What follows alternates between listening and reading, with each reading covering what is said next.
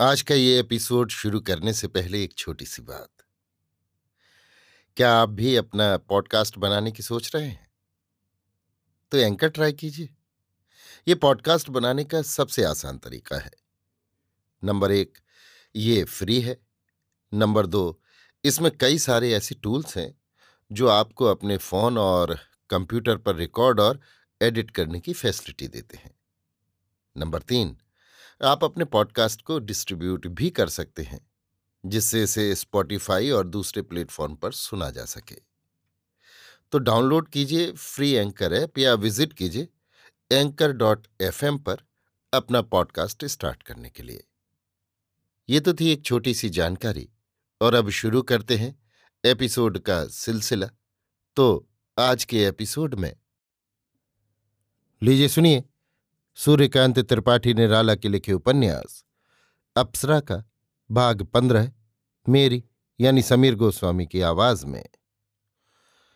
राजकुमार को नए कंठों से, संगीत से कुछ देर तक आनंद मिलता रहा, पर पीछे से कुंवर साहब के चले जाने के बाद महफिल कुछ बेसुरी लगने लगी, जैसे सबके प्राणों से आनंद की तरंग बह गई हो, जैसे मनोरंजन की जगह तमाम महफिल कार्यक्षेत्र हो रही है।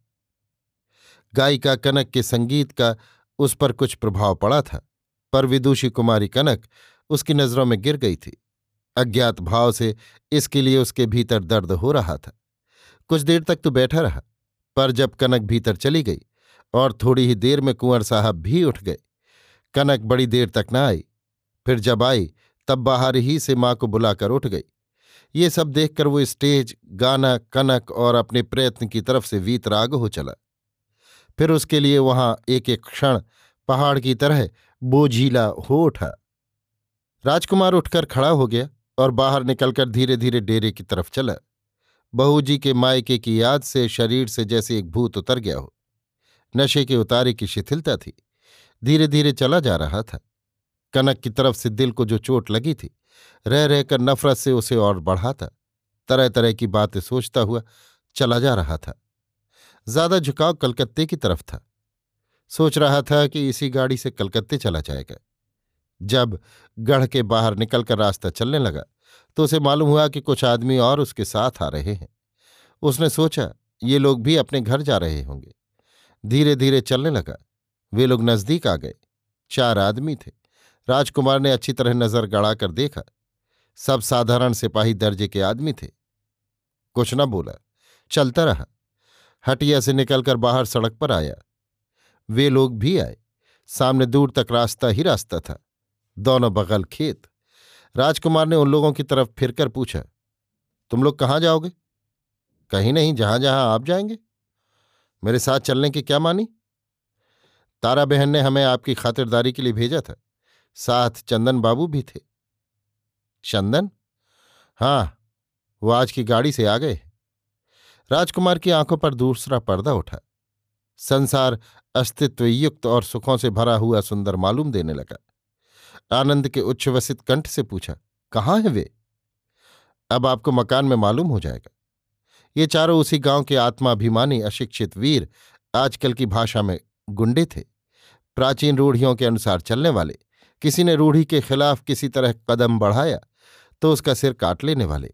गाँव की बहुओं और बेटियों की इज़्ज़त तथा सम्मान की रक्षा के लिए अपना सर्वस्व स्वाहा कर देने वाले।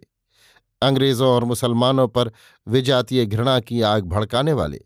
मलखान और ऊदल के अनुयायी, महावीर जी के अनन्य भक्त, लुप्त गौरव क्षत्रिय जमींदार घराने के सुबह के नक्षत्र अपने स्वल्प प्रकाश में टिमटिमा रहे थे। अधिक जलने के लिए उमड़ते हुए धीरे धीरे बुझ रहे थे। रिश्ते में ये तारा के भाई लगते थे। राजकुमार के चले जाने पर तारा को इनकी याद आई तो जाकर नम्र शब्दों में कहा, भैया, आप लोग चंदन के साथ जाओ और राजकुमार को देख रहना, कहीं टंटा न हो जाए। ये लोग चंदन के साथ चले गए थे। चंदन ने जैसा बताया, वैसा ही करते रहे।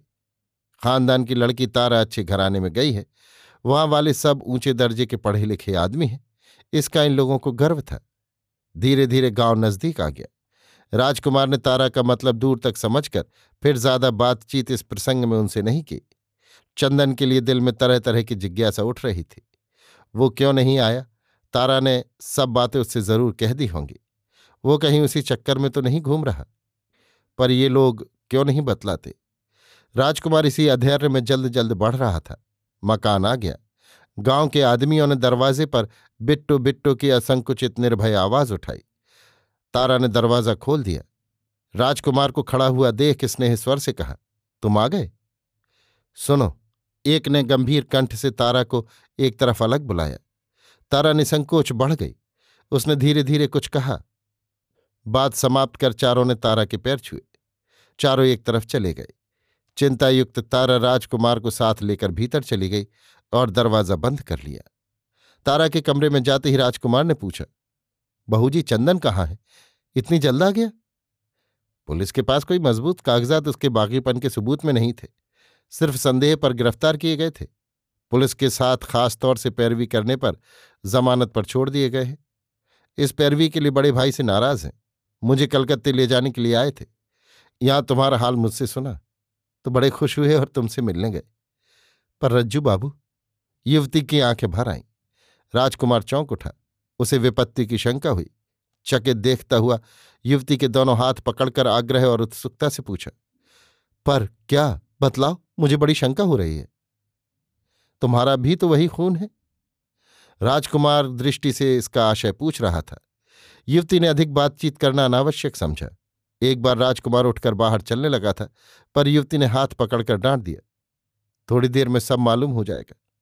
घर के आदमियों के आने पर खबरदार अगर बाहर कदम बढ़ाया। वीर युवक तारा की पलंग पर तकिए में सिर गड़ा पड़ा रहा। तारा उसके हाथ मुँह धोने और जलपान करने का इंतज़ाम करने लगी। धैर्य के बाँध को तोड़कर कभी कभी दृष्टि से अपार चिंता झलक पड़ती थी। अभी आप सुन रहे थे सूर्यकांत त्रिपाठी निराला के लिखे उपन्यास। अप्सरा का भाग पंद्रह, मेरी यानी समीर गोस्वामी की आवाज़ में।